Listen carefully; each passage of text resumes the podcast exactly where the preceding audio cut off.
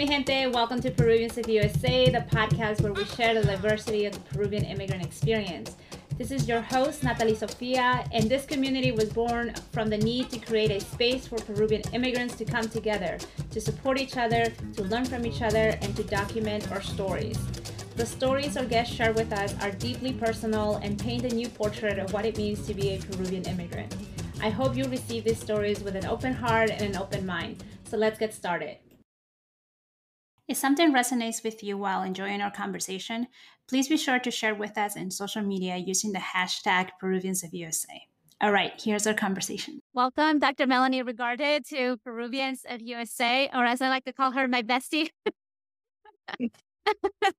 Hi, um, uh, Melanie. I'm really excited to have you today at, on the podcast. I think it'll be an interesting conversation, not only because of the topic, but because of our dynamic. Um, just to give the audience a couple of uh, some background information. So Melly and I are friends, and we've been friends since we were in seventh grade. So it's been a long time.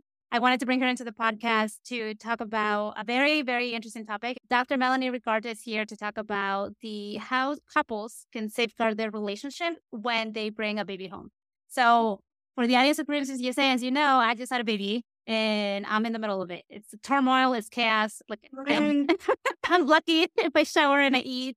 So yeah, so I think this is a very valuable topic. Melanie, welcome, and please introduce yourself to our audience. Thank you, thank you, Nathalie, for having me here. I'm super excited. I'm a licensed psychologist and a sex certified sex therapist and sex therapy supervisor. So I work a ton with couples, really a lot of relationship work. And I have a practice in Maryland and I'm licensed in both Maryland and DC. I also have several people that are part of my practice that also do a lot of work um, with couples, individuals, um, a lot of issues around attachment, connection. So, and of course, sex therapy, we do a ton of work focused on on sexuality, and um, really, we want to be holistic, right? To to think about every aspect of a person. Yes, all very interesting, very taboo topics sometimes in the Latin culture. I would love to bring you back to talk sure. about couple sex therapy. And, and I know there's a lot of people thinking about that and don't want to talk about it. So I'm going to talk about it. But that's not today. today is about baby. yeah, it's about baby and safeguarding your relationship. So let's get it from the beginning, right? So they go to they go to the hospital, they have their baby, they come back home, and then it's chaotic, right? Exactly. So, when do couples, when should couples start preparing for how their life will change by having kids? When should they be doing that? Honestly, ideally, before they even start trying to get pregnant. So trying to have a really solid relationship before having the baby.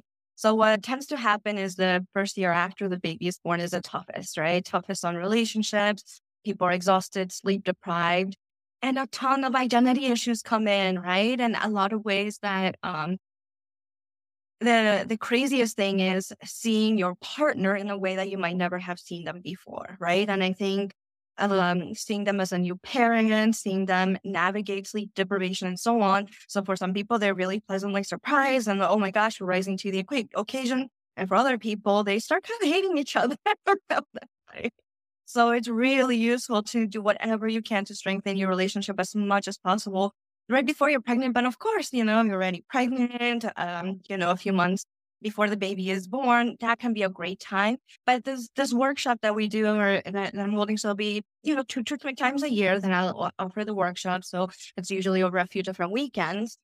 The neat thing about it is that, of course, you can attend even after your baby is born. So within the first year of the baby, all of the, especially if you're stressed out, it can be a great time to attend and reconnect and kind of have a reset even after the baby is born.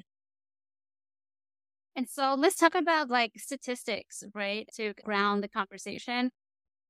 How many couples are getting divorced soon after having kids? Because it is, you know, even from my experience, it is such a turmoil. It is very chaotic. You have mm-hmm. little sleep and, and, you do get to see how your partner functions or does not function, you know, right. it's lack of sleep. And, and, just to give folks uh, also, lack of sleep is a method of torture in the military. so it's, that's a big thing. It's like, and to be honest, I didn't, I because I I struggle with sleep anyway. I didn't. I was just like, oh, so you got like five hours, whatever, right? But for some people, it's really really difficult. It's so, mm-hmm. but so I, I guess I just go back to wondering how many couples make it past that year or how many couples end up divorcing because of it. Well, the interesting thing about statistics is that nowadays a lot of couples are even choosing not to get married. So that's kind of, I think, over the next few years that those statistics are going to change a lot. So it used to be about 50%, right? And so the, it's kind of like the statistics show. So within the, the first couple years after the baby is born, then when the, the first child goes to school, so beginning elementary school, then when the eh, when the first child goes off to college, that's another time. So it's crazy kind of how, how all this is kind of dependent on when kids are born because relationship satisfaction completely drops. It really does drop after the, the first year when the baby is born. And then it tends to come up a little bit but it never comes up to the point it was before it happened.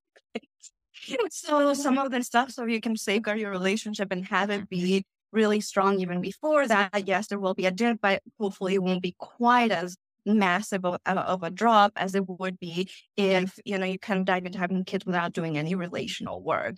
And you know, by doing this relational work, especially for um, the partner that is giving birth, what happens is lower levels of postpartum depression, lower levels of anxiety. Um, when couples are happier, kids are doing better in school and less likely to have behavioral problems, less likely to be diagnosed with anxiety and depression and and, and even ADHD, right? Mm-hmm. If if their parents are are, are getting along better, right? Because sometimes kids even experience attention things or attention issues because they're they're trying to to manage all their emotions if their parents are not getting along. Yeah. So first, I want to uh, touch on like how couples can safeguard prior to the baby, or even if the baby has already arrived. And then also, if you can talk about like how your how the workshop that you're uh, having is structured, and sort of what is a, a day in that workshop would look like for couples, and then what can they sort of expect to get out of it. So let's start with some of the um, I guess best practices or tactics that couples can sort of start to implement. Let's say there's somebody listening right now being Oh I'm like, God, my husband, blah, blah, blah, my wife, blah, blah, blah. Like, and we're not connecting. You know, it feels like we're not married anymore. What can they do? So, number one, right? Number one is think in terms of we. So what tends to happen, right? Uh, like when when people are about to have a baby, everything begins to change. Right now, there's a family dynamic. Now there's three, right? But if people begin to think in terms of we, that makes a huge difference because whatever begins to come up as a hurdle, they're thinking about it as we are resolving it together versus you versus me, right? So you solve that, no, you solve that, no, you're to blame, no, you're to blame. That becomes a disaster, right? So people start from the very beginning thinking we are we and we prioritize our relationship. So your relationship with your children is a given. You're biologically related to them. Right? With your partner, they choose you.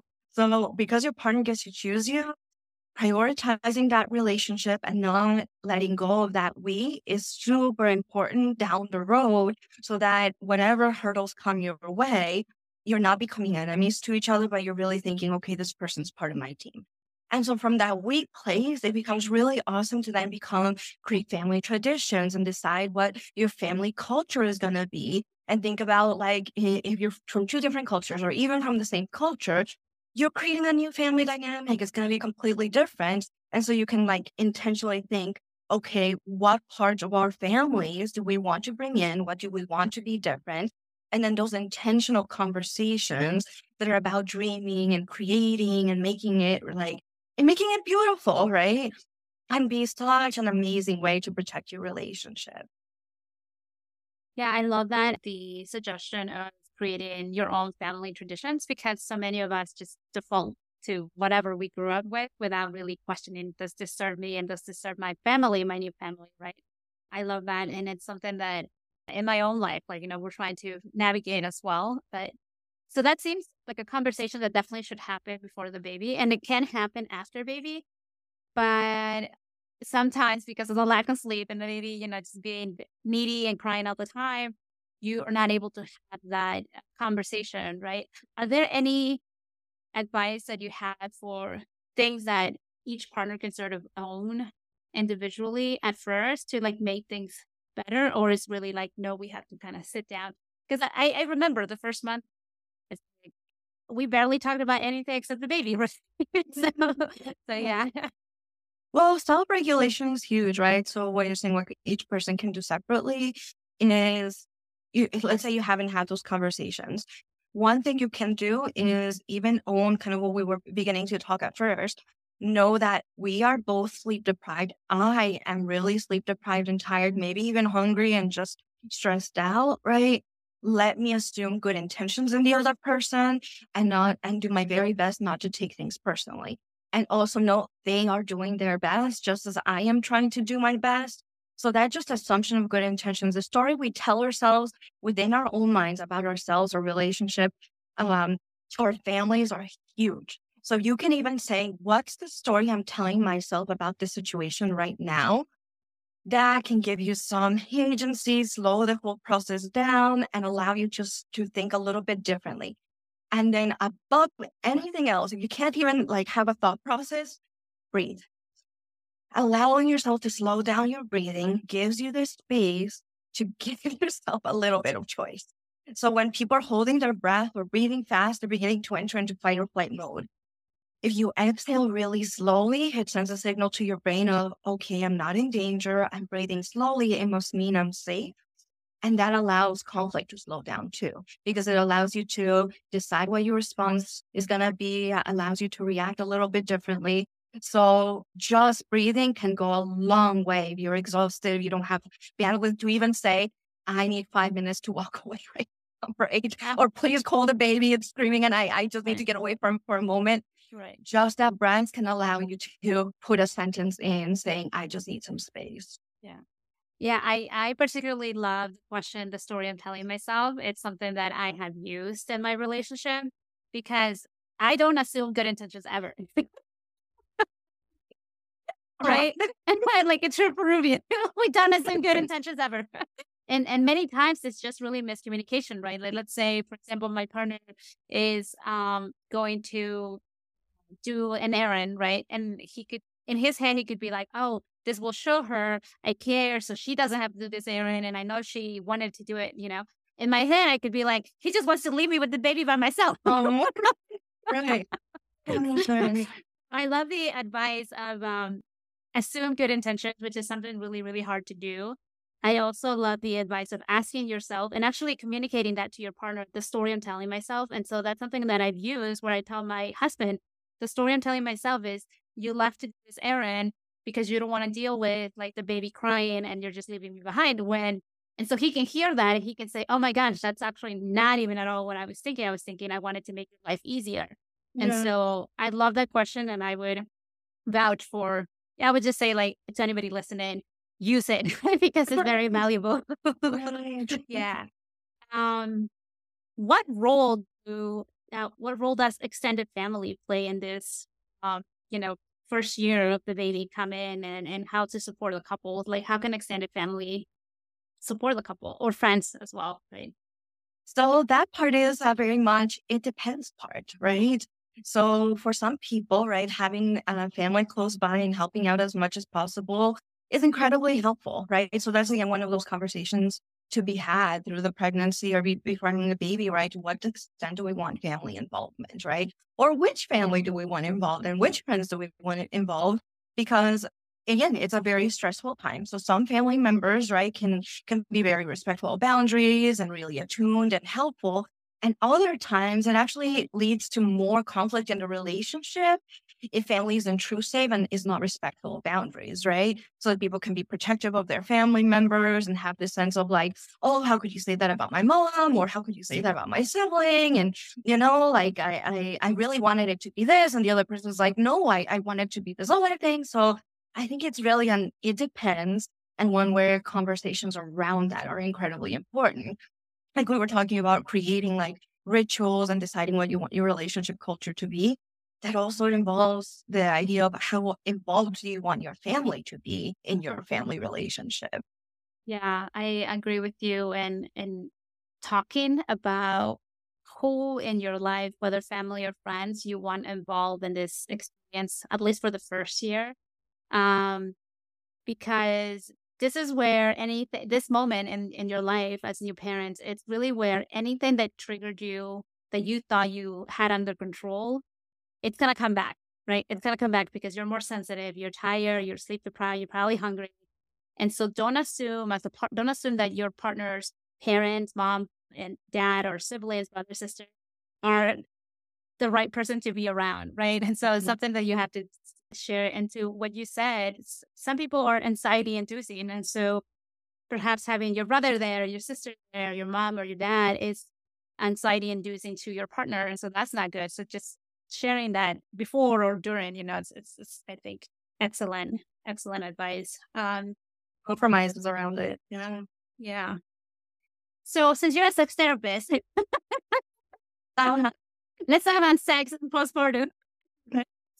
So, you know, it's kind of commonly conversations that, you know, the mom wants to avoid it or the birthing parent wants to avoid sex because you feel overtouched, you're breastfeeding, you're not even understanding this new body that you're in.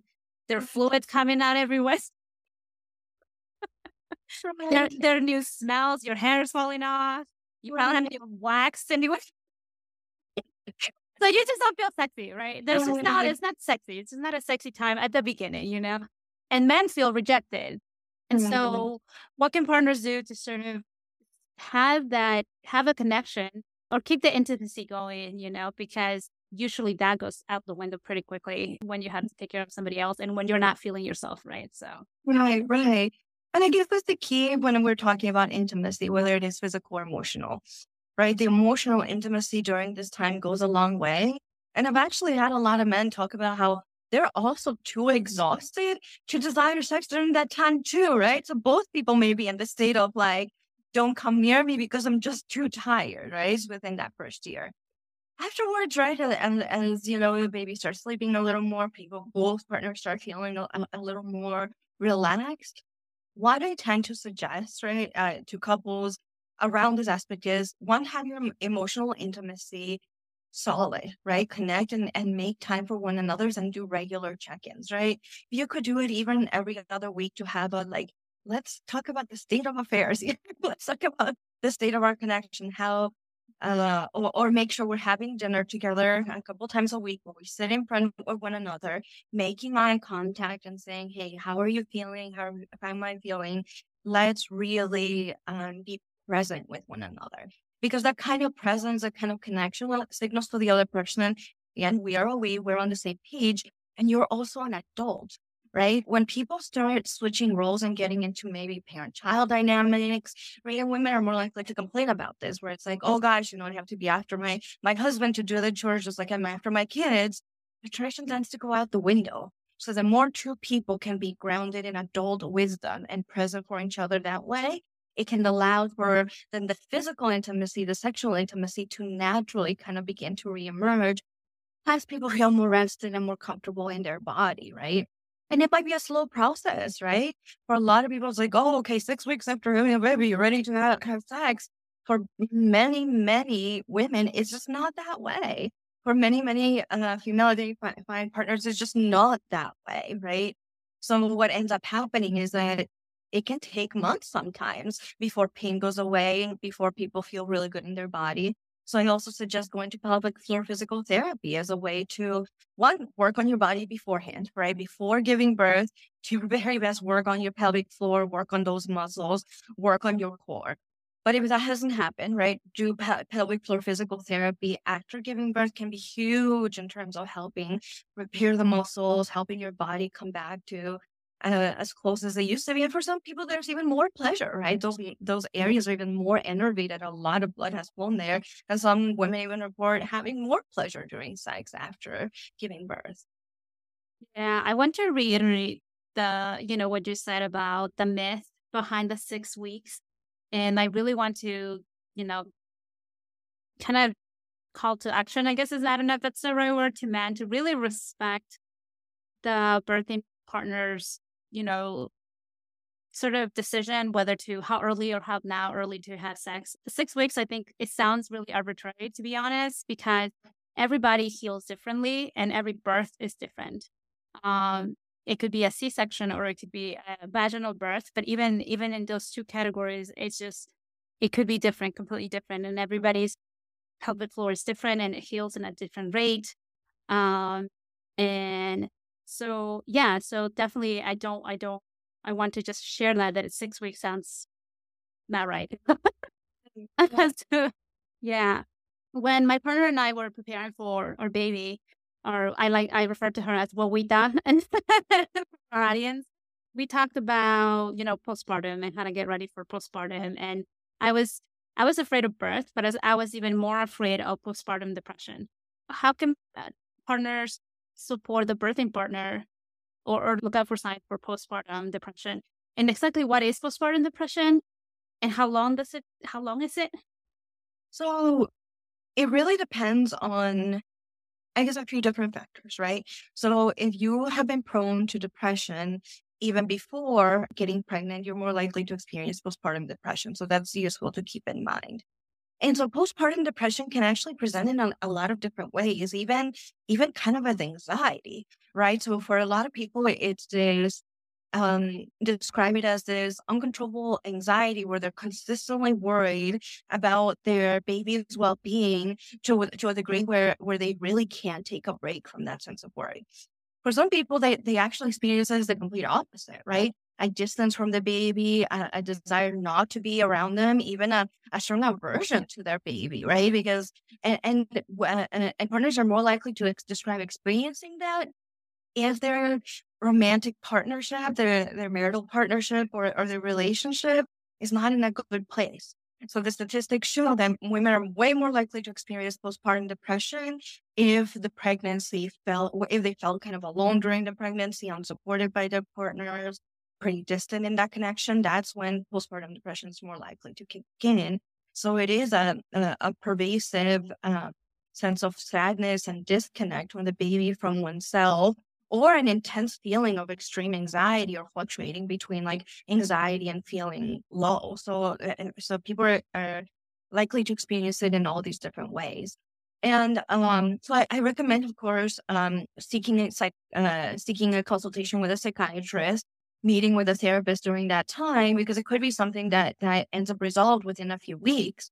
But of course, it depends on history, right? If you have a trauma history, if family relationships have been really tough and having a baby triggers a lot of that uh, dynamic and the and the and the trauma from the past, then yeah, then the then therapy might might be long term. It might be several months or or several years if it's something to process through motherhood, through parenthood.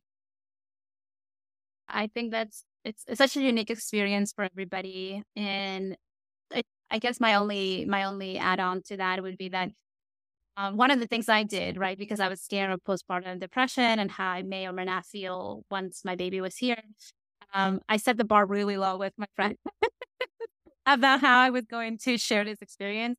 And so I, I, I joked, I jokingly said, like, I want to be the okayest mother. I'm not trying to be the best mother in the world. I want to be the okayest mother ever and I, you know, I, I talked to my husband that, you know, I, I used to call our baby, oh my gosh, I'm maybe I, I don't, I was like, should I share this or not? Because I really didn't know how I was going to feel. I used to be like the intruder. Oh, and you know, and so it's just like, and a lot of moms don't have a safe space to really share that maybe sometimes you feel disconnected from your baby and that's okay. That's you know that's that's very okay and i think as a partner you can allow her to express herself in those way and and don't shame her for feeling whatever because it could be a momentary feeling right? Mm-hmm. like we love our partners we love our friends but sometimes you can be like yeah right? and a baby's it's it's a similar relationship. Obviously, it's not the same, but it's you know it's still a relationship with another person. And so, I just want moms and other moms to create you know a safe space for moms to say like, yeah, this sucks today, or I don't feel connected today, or because the worst thing we could do is shame people, and then they have to struggle with that shame and depression on their own. And that's when, you know, maternal suicide happens. And so that I recently learned about that, that it usually happens within the first year. Right. Yeah. So, and that's really scary. Yeah. And then um, kind of perfectionism, right? And is rough, right? So oftentimes it's one of those things that can create conflict in relationships, but also lead to depression and anxiety, that sense of like, I need to be a perfect parent, right? But the reality is it's amazing how resilient we are as humans, right? So we can actually be misattuned, right? 70% of the time, and meaning attuned and, and have it right on 30% of the time to still create a, a secure attachment. So we humans are very resilient, right? So we don't, we definitely don't need to be anywhere close to perfect for our kids to do well. Yeah. Really, 30%, right? We, people think it's like, oh, 70% is like, well, you have to get it right. No, it's 30% that you have to get it right. Mm-hmm. And then relationships is how you repair in the relationship. Mm-hmm. That is key, right? So if you come back and and and repair and, and same for romantic partnerships, right? And it's the same thing with a child bond. Mm-hmm. There's gotta be misattunement, there's gonna be mistakes, but if you come back and you're like, okay, let's try again, let's try again, let's apologize, let's try again. Okay, it builds a deeper relationship and a secure attachment. Yeah. So for um, folks listening and they want to take this workshop with you, how they sign up? Where do they find more information? And what can they hope to get out of it? So the best way to sign up is to contact me through email to my, it's Dr. Ricaurte, we are harmonyholistic.com. So I will add it, I'll add it to the notes.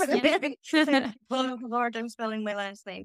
But the, the workshop is 12 hours. So it's over a month. I usually do it three hours at a time so that people can digest, have then a week in between to work on a few different exercises, and then really integrate all the information. Um, once in a while, I'll do a briefer version of it where it's six hours on on, on a key point, mm. but the overall workshop to to get the best out of it is about twelve hours. So they can reach me. I'm planning on doing it kind of quarterly, and um, so the next one is likely gonna be in the fall. So anyone with a new baby or thinking about having a baby, yeah, the next one will be in the fall. Yes. All right. So I'll add those, that information to our episode notes. I'll also include your email address. Uh, Dr. Melanie Ricaurte, thank you so much for joining me today. Um, I hope this is helpful to folks. I think it's something I'm going through, and I thought it would be valuable for our audience. And I hope they get some value from it. I'm sure they will. And again, if you have any questions, reach out to Dr. Ricaurte, and I'll be adding her contact information on the notes. Thank you so much for having me, Nathalie. Yeah, of course.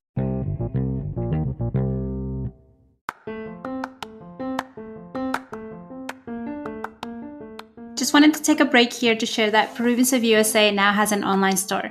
Help us spread the message that el mejor amigo de un peruano es otro peruano by visiting our online store.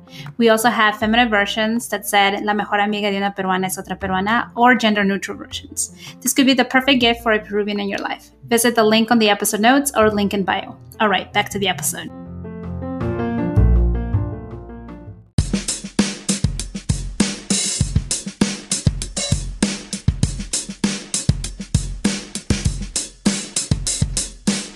Are you a small business looking to expand your digital footprint?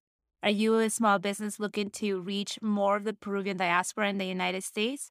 Consider sponsoring an episode of Peruvians of USA. Peruvians of USA has launched its first sponsorship program.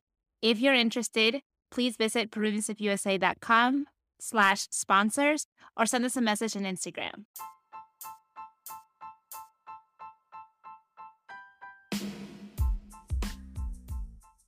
Thank you for listening to Peruvians of USA. If you like the show, be sure to subscribe and review on Apple Podcasts. It lets other Peruvians find the show. If you want to hear more from me, you can follow me on Instagram at Peruvians of USA. I'm looking forward to connecting with you there. All right, talk to you soon. Ciao.